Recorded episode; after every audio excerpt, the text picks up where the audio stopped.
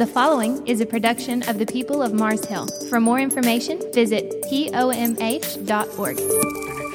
Well, my name is Kyle. Um, it's been a while since I've uh, been able to have the privilege to uh, preach to you and to learn God's Word with you. It's been like a month. I've been traveling quite a bit. So if you're new to Mars Hill, I'm new. Hello, my name is Kyle. Been in Rhode Island. Uh, excellent clam chowder, by the way. If you ever go there, that was fun. Uh, and Louisville for PhD work. Uh, and uh, that's a great town, too. And uh, just last week or two weeks ago, forget when I was up there now, it was cold, and I had left here and it was like 70 and I was talking to my cohort members, guys doing a PhD at the same time. And I was saying, you know, I like Mobile, but man, I, I kind of miss winter. I grew up in the Chicago area, lived a lot of my 20s in Europe, and I just miss the winter. So I just wish that maybe one week a year in Mobile, the temperature would dip to like the 30s and it would snow. I'm not asking for much, but I wish that would happen. And they're like, oh, you don't know what you're asking. Like, we live in Michigan and blah, blah, blah, blah. So, anyway, I get back and it's like 70, and then whatever wish fairy heard me, like patted me on the back and said, wait, wait. And then it happened. It dipped to like the 30s and it snowed. So, if you hate snow, I apologize. That was me. I'm so glad. Now, if I had known that that was the one wish I would have granted this year, it would have been very different. Uh, but nonetheless, there you have it. Snow. I apologize. Ruth chapter 4, verse 18 through 22 is where we are today, which means this is our last sermon in the book of Ruth. I'd like to tell you where we're going onward after Ruth, if it hasn't been announced to you, you don't know already, the next big uh, study of scripture that we're going to do is the book of James. But before we go to the book of James, which will be the second week in January, uh, we're going to do a mini series called When Kingdoms Collide. Now, I know that term mini series has totally lost its currency here at Mars. We've been doing mini series since the summer, I think, right? Like, oh, we're just going to spend a few weeks in spiritual disciplines two months later, right? And then we're like, oh, it's going to be this big study of Ruth two months later. But really, we're only going to spend a few weeks, I promise, in exploring the time in which the Lord Jesus Christ was born in the Roman Empire. When? Through God's providential timing, there is an establishment, an authority, and a guy who thinks he's the King of Kings and he is God on earth. But little does he know that there is a small province called Palestina in a little tiny town called Bethlehem, the actual King of Kings has come into the world. So, we're going to take a look at the Roman context around uh, Christ's coming as we celebrate in this Advent season. That's where we're going. Where we are today is Romans chapter 4, verse 18 through 22. And by now, you've probably opened your Bible to that passage and you're looking, you're thinking, what? Why don't we just skip this bit and move on? All I see is a bunch of names, half of which I don't know how to pronounce. I'm, I'm with you right there. I, I don't know how to pronounce them either. But we are told in the New Testament that all scriptures got breathed. I think there is a reason why Ruth ends in this way. And the reason is that last name on the list King David. What the author is showing us is that this whole story that we've seen of Ruth was God providentially working in a way that would bring about Israel's greatest king to establish the throne of David upon which God's Son, the Lord Jesus Christ, would establish for eternity for all power and authority on heaven and on earth. So, this is a big deal of where Ruth has been setting us up to go, which is why I think it's really important that we take a look at this genealogy. And the way I want to do this is to take a step back and to look at Ruth from a distance. You know, sometimes the way that we go through uh, preaching at Mars Hill uh, is my favorite way, just word for word, line for line, paragraph to paragraph. But admittedly, if you stay there too long, you will miss the forest because you've just been concentrating on a tree. And what I want to do today is I want to take a look at Ruth from the 30,000 foot view, just to look at everything that it has to offer and to see how the story of Ruth is actually a microcosm and a, a part of a much bigger story, a grand story of redemption that God has been showing. And you can see that God, in his providence, works in such a way uh, that he foreshadows the things that he is about to do. So when we look back into the Hebrew Bible, into the Old Testament, we can see God's work all along when Christ comes. So we're going to do two things today. We're going to look at Ruth's story of redemption, and then we're going to look at God's grand story of redemption to see how it fits in it. So if you missed all of the book of Ruth, you're in luck, because today we're going to go through the whole book of Ruth uh, in one sermon. Are you ready? Okay, so let's buckle in. We're taking off up to the 30,000 foot view Ruth's story of redemption. Ruth is a story that's broken up into four chapters. Very profound, is that not? Four chapters. Chapter one opens up with verses one through five.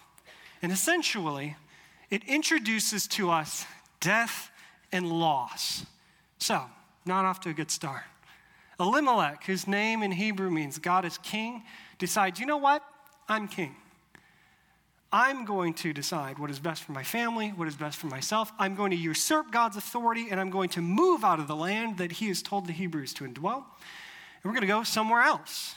So he moves his wife Naomi and his sons from Bethlehem, which means house of bread. And in doing so, not only does he usurp God's authority, but he's willingly leaving God's provision behind that being Bethlehem, house of bread.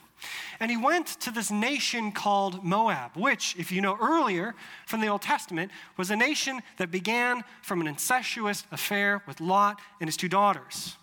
That's not off to a good start for a nation, and then their story continues on bad notes after that. They were an enemy of Israel. They constantly upheld a culture that was ungodly and unholy, and worst of all, they refused to worship God and instead worshiped so called gods, pagan deities. Well, this poor decision that Elimelech made leads to death.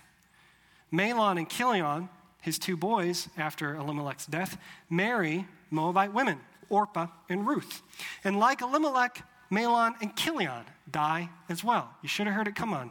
Chilion, something bad's going to happen, right? And after Elimelech and Mahlon and Chilion die, all three women are left without their husband death and loss. And after death and loss, we see in verses 6 through 22 come bitterness. This loss is just too much for Naomi. So she decides to go home. She'd rather face the disgrace and the gossip and the rumors and the uncertainty of an older widow, would face in her old land than stay in Moab. It's going to be hard, but she can't bear this loss, and so she goes home. But her daughters in law follow her.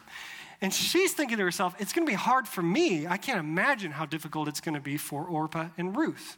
So she tells the girls, stay in Moab. Orpah listens, but Ruth loves. And that's the difference between these two girls. Orpah listens to the bad advice and goes back to Moab, but Ruth doesn't care. She loves Naomi. She's expressing this chesed love, this unrelenting covenantal love that God expresses to us. She's showing that to Naomi. And Ruth has this famous line where she says, For where you go, I will go, Naomi, and where you lodge, I will lodge. Your people will be my people, and your God, my God. Where you die, I will die, and there I will be buried. May the Lord do so to me and more also, if anything but death should depart me from you. And here we see for the first time a remnant of hope in the most unlikely place a non Hebrew widowed woman, Ruth. She had just as many reasons to be bitter as Naomi did. She lost her husband too, but she refused. Naomi, though, gave in. She insisted on being called Mara, which means bitterness, because she thought God was dealing very harshly and poorly with her. Naomi failed to recognize God's big picture and didn't even see that there was a remnant of hope following her all the way to Bethlehem and didn't recognize that remnant when it was speaking to her.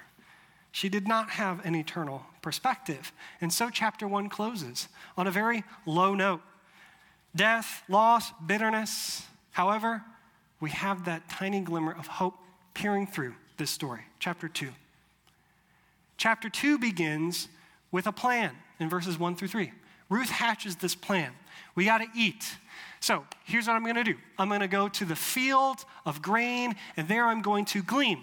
And in doing so, she takes advantage of a law that God gave to provide for people in her situation. For the poor, the widow, the sojourner, Ruth is all of those things. She's the ultimate outsider, she's the ultimate other and yet God is still providing for her.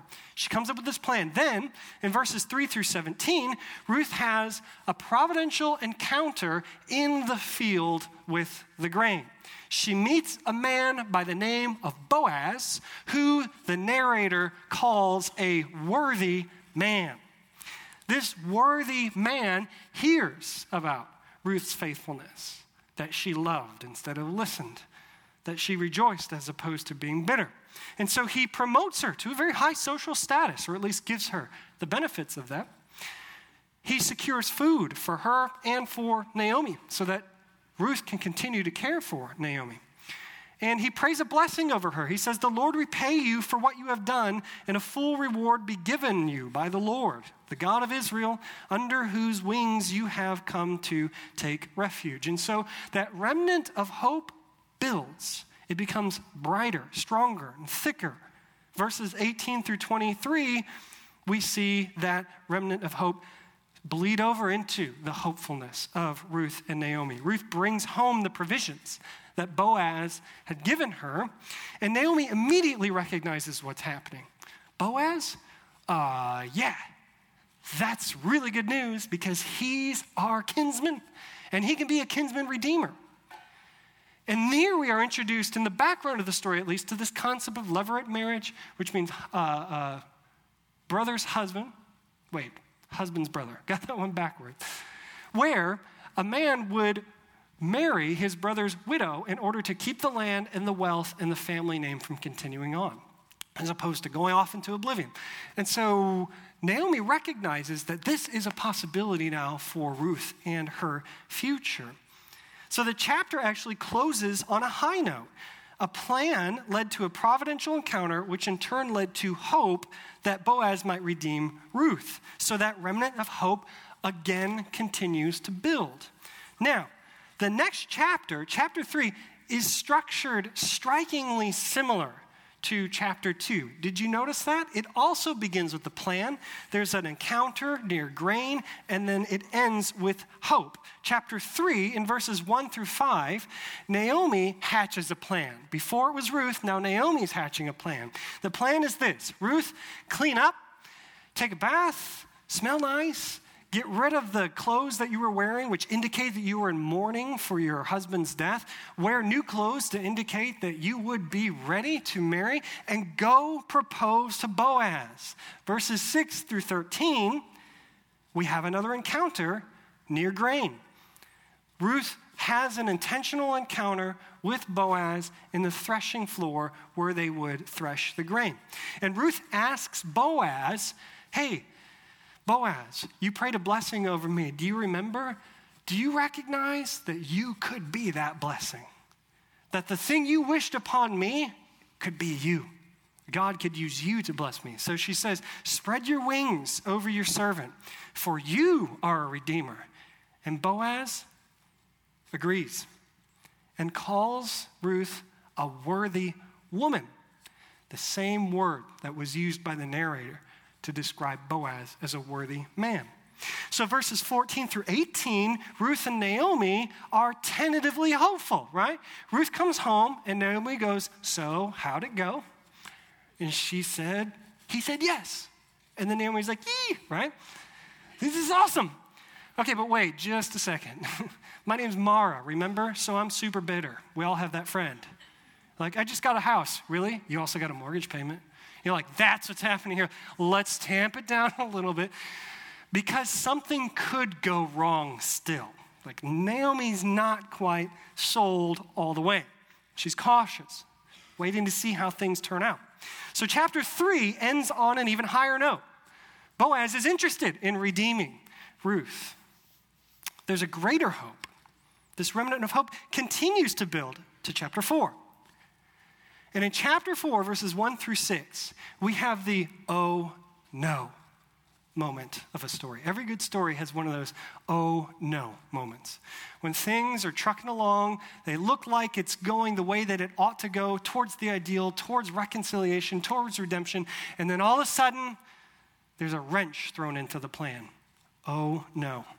The wrench that was thrown into the plan for Ruth's redemption by Boaz is the fact that there is a man who would be a closer redeemer than Boaz. So now we're chewing on our fingernails, nervous, right? Will Boaz get to redeem Ruth? Will God's plan to see Ruth redeemed through Boaz succeed? We don't know until we do. Yes, God is sovereign. He's in charge. He's orchestrating this, even though it looks like a wrench has been thrown into the plan. He knew the wrench was there all along. Yes, Boaz will receive the rights to redeem Ruth. And so he does. In verses 7 through 10, we see life and gain. Boaz redeems the land and marries Ruth, this Moabite from a land that began in an incestuous affair between Lot and his two daughters that was an enemy of Israel, was ungodly in their cultural practices, and did not worship God of Israel, she is now a part of God's people. She's not living in the land that God had promised them, and she is worshiping Him. She is no longer an outsider, she's an insider. And Naomi, who thought God was dealing miserable, miserably to her, she's saved. The whole time. She thought God was just going to see this through to the end, to my destruction and despair and depression. Nope, reversed. You're saved. And if that's not enough, the story continues. In verses 11 through 17, we see joy because of the birth of a son. So not only has God given life and gain to Ruth and Naomi, but he gives them joy because Ruth gives birth to a son named Obed. And if we're curious about which Obed this was, this was the grandpa to King David. What an incredible story of redemption. That is Ruth in a nutshell. But we started with death and loss and bitterness, and through God's providential working behind the scenes, He's in present in the text, but you don't see him directly there, do you? He's working behind the scenes. Through these circumstances, he reverses death, loss, and bitterness to give life and gain and joy. It's the exact opposite. And not only did God provide and reverse this for Ruth, but he also set into motion the ability to give to Israel what they don't even know they need. He set into motion through Ruth's life a trajectory that will gift Israel with King David even before they know they need him. Right? Providence, providence, providence. This is truly a magnificent story of redemption. And I believe the Holy Spirit's fingers are all over it. So here we are. We're looking down at the story now, having seen how it all works together, the 30,000 foot view. We can see its hills and valleys and rivers. You can see its towns and its wilderness. There's a lot we could talk about here from this vantage point. And you know, as I was thinking about this throughout the week and praying, what should I land on or talk about? One thing really stood out to me. The thing that stood out to me is not something that's present in the story of Ruth, but something that's absent. It's not what's there, but what's not there. This story is one chapter in a long book about how God is bringing about the throne of David upon which his son and our Lord Jesus Christ would ascend to to reconcile his people and the cosmos to himself. That's a big destination that we are going to. And with that grand of a destination, we would expect to see miracles and the miraculous and fireworks and all sorts of things, but we don't really see any of that in the book of Ruth. Where in this story is the parting of seas, resurrection of death, multiplication of fish and loaves of bread, walking on water, columns of fire leading people through the desert, visions of angels going back and forth from heaven, the big miraculous stuff, they're not there. They're nowhere to be found. In fact, if we're honest with ourselves, Ruth's kind of a ordinary, mundane story. What's not there is more interesting to me than what could be. For this reason, we so often look for the miraculous, and that God can only work in the miraculous and only works in the miraculous. But the problem is, we live in the ordinary and we live in the mundane. And we forget that actually God works in the mundane to bring about the miraculous. And I think that's exactly what we're seeing in the book of Ruth.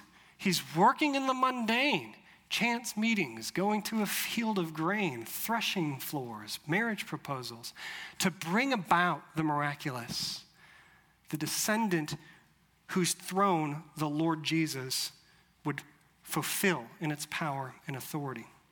Sometimes I think we suppose that God only works in the miraculous, and if we do that, we jettison and we're blinded to the fact that He also works in the mundane.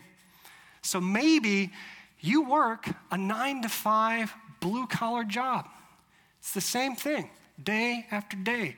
You punch in, you do your job, you eat lunch, you do some more work, you punch out, you go home. You do the same thing Tuesday, Wednesday, Thursday, Friday, month after month, year after year. How can God use that? Maybe you're a stay at home mom and you have the precious vocation to raise children cleaning diapers, cleaning bottles, cleaning dishes. There's a lot of cleaning involved, right? Day after day, week after week, month after month, year after year. How's God supposed to use that? Maybe you're a student and you wake up, you eat, you go to class, you fall asleep during the class. I know it. I know it happens. Different position now, right? I see it. Then you go to eat lunch, and then you go home and you forget to do your homework, and then you ask for an extension. I know that's true too now. Right? But it's the same thing day after day after day after day work, study, sleep, work, study, sleep. And you think, how is God using this? Then the enemy says, well, you know, he can't. He can't use you in the mundane, in the ordinary. He only uses the pastors and the missionaries and the people on TV and in blogs with book deals. He didn't use you. He can't use this. And you go, maybe you're right. And you become Mara as opposed to Naomi. This is false. It's just a lie. Think about Joseph.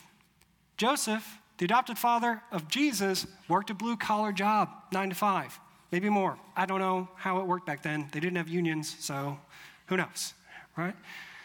Mary was a stay at home mom, and she raised the Son of God, right? Think about all the disciples that Jesus called. They were fishermen or tax collectors. One was a tax collector, guys. He worked for the Roman IRS. How much more ordinary and mundane can you get than working for the IRS? If you're listening to this and you work for the IRS and you're angry with me, search your heart. You know what I say is true. it's boring and it's mundane. It's a pastor uh, named Paul David Tripp. And pretty much anything he writes is money. It's very good stuff. And he talks about life in the mundane and our relationship with God in the mundane.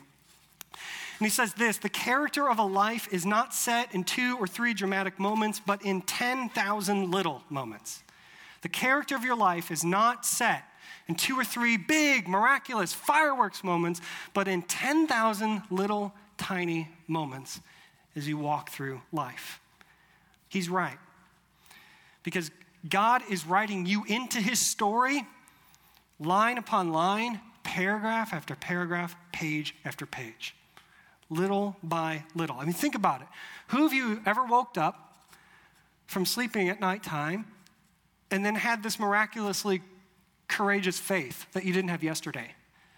Or this just incredible, keen biblical wisdom that you didn't have the day before? Or this incredible humble servanthood that you didn't have the day before? No one. Because that's not how God operates. He operates with us in the mundane, little by little, 10,000 steps you took of courage to trust in God, which builds faith. 10,000 little moments of humility and submission to the Lord you took to get to servanthood, humility. 10,000 little steps of reading scripture, listening to godly counsel, listening to preaching and teaching, studying, reading, praying, you took for God to gift you with biblical wisdom. Friends, God works in the mundane because that's where we live. We live in the mundane. And as we celebrate this Advent season, we're reminded that Christ came to meet us where we are. So every day, even if you think it's ordinary or bland or mundane, should be seen as an opportunity. An opportunity to live out your calling, your vocation, no matter what that is. To share the gospel in word and deed and to grow in holiness. Don't miss the mundane because in doing so, you may dismiss what God is doing in your life little by little. Now, does God only work in the mundane? Absolutely not. I don't want to make it sound like God only works in the mundane because, of course, He works in the miraculous. That's what we're getting ready to celebrate the virgin birth of God who became man. It's a little miraculous, right? So, of course, He works in the miraculous as well. And for that reason, I want to now take a bigger step back from Ruth to see how God works the mundane to get to the miraculous. In other words, how does Ruth's story of redemption fit into the grand story of God's redemption? Chapter 1 God created all things very good. Everything was very good. They were ideal, they were the way that things were supposed to be. We received God's image and likeness. We were without sin and without shame, and yet temptation came and we fell. We gave it up. And so, just like Ruth's story, we have death and loss. Like Elimelech, whose name, remember, means God is king, and he usurped God's authority and says, No, I'm king. Adam did the same thing. Adam refused God's authority and decided for himself what is right and what is wrong. And just like Elimelech, who left God's provision because he usurped God's authority, so Adam, having usurped God's authority, leaves God's presence and his provision from the garden and goes into the wilderness. Worse, that sin had effect for all of us. Romans 6 or Romans 5 12 says, Therefore, just as sin came into the world through one man and death through sin, so death spread to all men because all sinned. So we are still feeling the effects of that usurping of authority and leaving of God's presence. Then came bondage to sin. The very next generation we see after Adam and Eve, Cain kills his brother Abel. Lamech abuses the institution of marriage by inviting more women into his marriage and then threatens to kill a guy. So he's not someone you'd want over for Christmas dinner. Right? Humanity gets worse. We become obsessed with sex and murder to the point where God says, Look, everything in the wickedness of man is great on the earth, and that every intention of the thoughts of his heart is only evil continually. So God judged humanity through a flood, but he spared Noah, which is our remnant of hope. But even Noah and his descendants sinned. Why? Bondage to sin. So God called Abraham, and he promised to Abraham that he had a plan. He was going to bless the world through his descendants by faith. Still, that remnant of hope is uh, with us. But then Abraham's descendants sin. Why? Bondage to slavery of sin again. They end up in Egypt, so God rescues them. But they sin some more. God gave them a law, He made covenants with them, He sent them prophets. He goes to Israel, I want to make this relationship work. In order for us to make this relationship work, you can have no other gods before you. Is that, is that good? And Israel says, Yes, all this we will do. And God says, What's that? Like the golden calf? Like they sinned immediately after. God gave them this provision, to have a relationship with them. Why? Because they're serving their master. They're in bondage to sin. So God sends them into exile to show them their dependence on Him. And then when He brings them back from exile, guess what? They keep sinning. Why do we keep sinning over and over and over again? Because we are in bondage to sin. But God never forgot His plan. There's always a remnant of hope. Chapter 2. Finally, God hatches this plan. He sent his son into the world to redeem it in the most unlikely of places in a little town called Bethlehem. The same place where Elimelech left God's provision, God sends the bread of life for the provision of all humanity. In the same place where Ruth comes to in order to be redeemed, God sends the Redeemer, his Son, and our Lord Jesus Christ. In the most unlikely places, Jesus comes through Bethlehem. And not only does God desire to redeem his chosen people, but other people like Ruth, foreigners and widows, the others, the outcasts. Jesus comes and he's talking to Samaritans and to Greeks, of all people. He's bringing in more than just the Israelites as we've read them through the Old Testament. His kingdom is bigger. God's son, Jesus Christ, is the ultimately worthy man.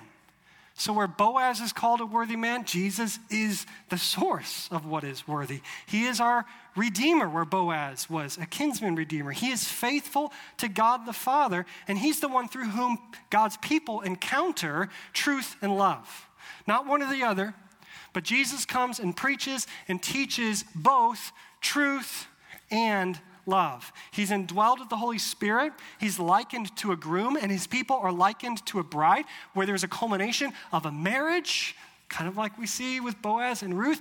This is going to culminate in a marriage where uh, the, the wedding is going to join God and his people together forever. This remnant of hope in the Lord Jesus is one under whose wings we can come and take refuge. He even hints at that by looking at Jerusalem and lamenting and saying, like a hen, I wish that I could gather you, echoing this Old Testament uh, this Old Testament word of God. He desires to make us a worthy bride. So if Ruth was a worthy woman, God desires to make us worthy as well. And so He gives us His Holy Spirit and He gives us the ways that please Him so that we can be more conformed to the image of His Son and we can become a worthy bride in the end times that is presented pure and spotless and not a single stain or wrinkle. We are presented to the bridegroom only by his righteousness, by his faithfulness, and through his grace alone. So our hope and redemption builds, and you see this in the Gospels. People are getting excited because they're starting to pick up on these things. And so we see people are hopeful to the point where they say, Hosanna to the Son of David. Blessed is he who comes in the name of the Lord. Hosanna in the highest. Son of who? David. We see the connection back to Ruth, don't we? And yet, just like Ruth's story of redemption, God's grand story of redemption has an oh no moment as well. A moment when it looks like we're going in the right direction, but a giant wrench is thrown into it. The crucifixion of the Lord Jesus Christ is the greatest oh no moment in history. Chapter 3 God's Son is unjustly killed. He's brought up on false charges by jealous men, and he is executed in the cruelest manner by false kings and authorities. And here we have our oh no moment. But like Ruth's story, it's only temporary because God's sovereign, he knew this was coming, and Christ rose from the dead. And in accordance with Scripture, he returned to life, thus proving that he was the ultimately worthy man because death couldn't hold him down. And now he comes giving us eternal life and righteous gain his righteousness by all who would believe, in line with the promises that he's received all power and all authority and is the ultimate fulfillment of the throne of David. The greatest news ever is this he's inaugurated God's kingdom of truth and love, and you are invited to become citizens of it here and now through faith in Christ's righteousness and his faithfulness alone. That is an incredible story of redemption one we see in microcosm in Ruth, and yet played out on a grand theater. We started with death and loss and bondage to sin, and God, through providential workings, through history, leads us to the exact opposite, to reverse from death and loss to life and gain, from bondage to sin to liberation in the kingdom of God. How did we get here? Well, partly because of one foreign girl, an outcast of society who refused to give up on hope while others around her were succumbing to the bitterness of sin and remaining steadfast to the promises of God, and who found a redeemer named Boaz, who married her and gave birth to a son named Obed, and Obed fathered Jesse, and Jesse fathered David, and David was the father of Solomon by Rehoboam, the father of Abijah, I'm sorry, Uriah, and Solomon father Rehoboam, and Rehoboam the father of Abijah, and Abijah the father of Asaph, and Matthan the father of Jacob, and Jacob the father of Joseph, the husband of Mary, of whom Jesus was born, who is called the Christ. That's how Ruth's story fits in to the grander story of redemption that God is telling. Friends, our God is a master storyteller. Do you believe his story is worth telling? Do you believe this story is worth telling? It's a lot of stories being told in our culture today. A lot of people are telling their story, they're not telling the story. And there's a lot of good that can be found, but there's a whole mess of bad that can be found as well. People are telling stories to vie for power, to vie for fame. Other people are telling stories that reflect the deepest desires of the human heart. We long to be loved and to love. We long to be known and to know. We long to be rescued by a power greater than us from situations that we cannot overcome.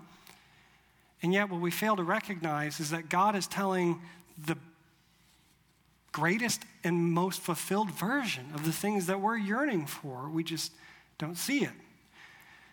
Because God is the source of love and the greatest object of love. Do you want to love and be loved? Look to Christ. That God knows you more than anyone ever will and desires for you to get to know him intimately. And the great part about that is God is infinite. And so there is never getting to know him fully. It's impossible. You can spend eternity getting to know God and not even scratch the surface.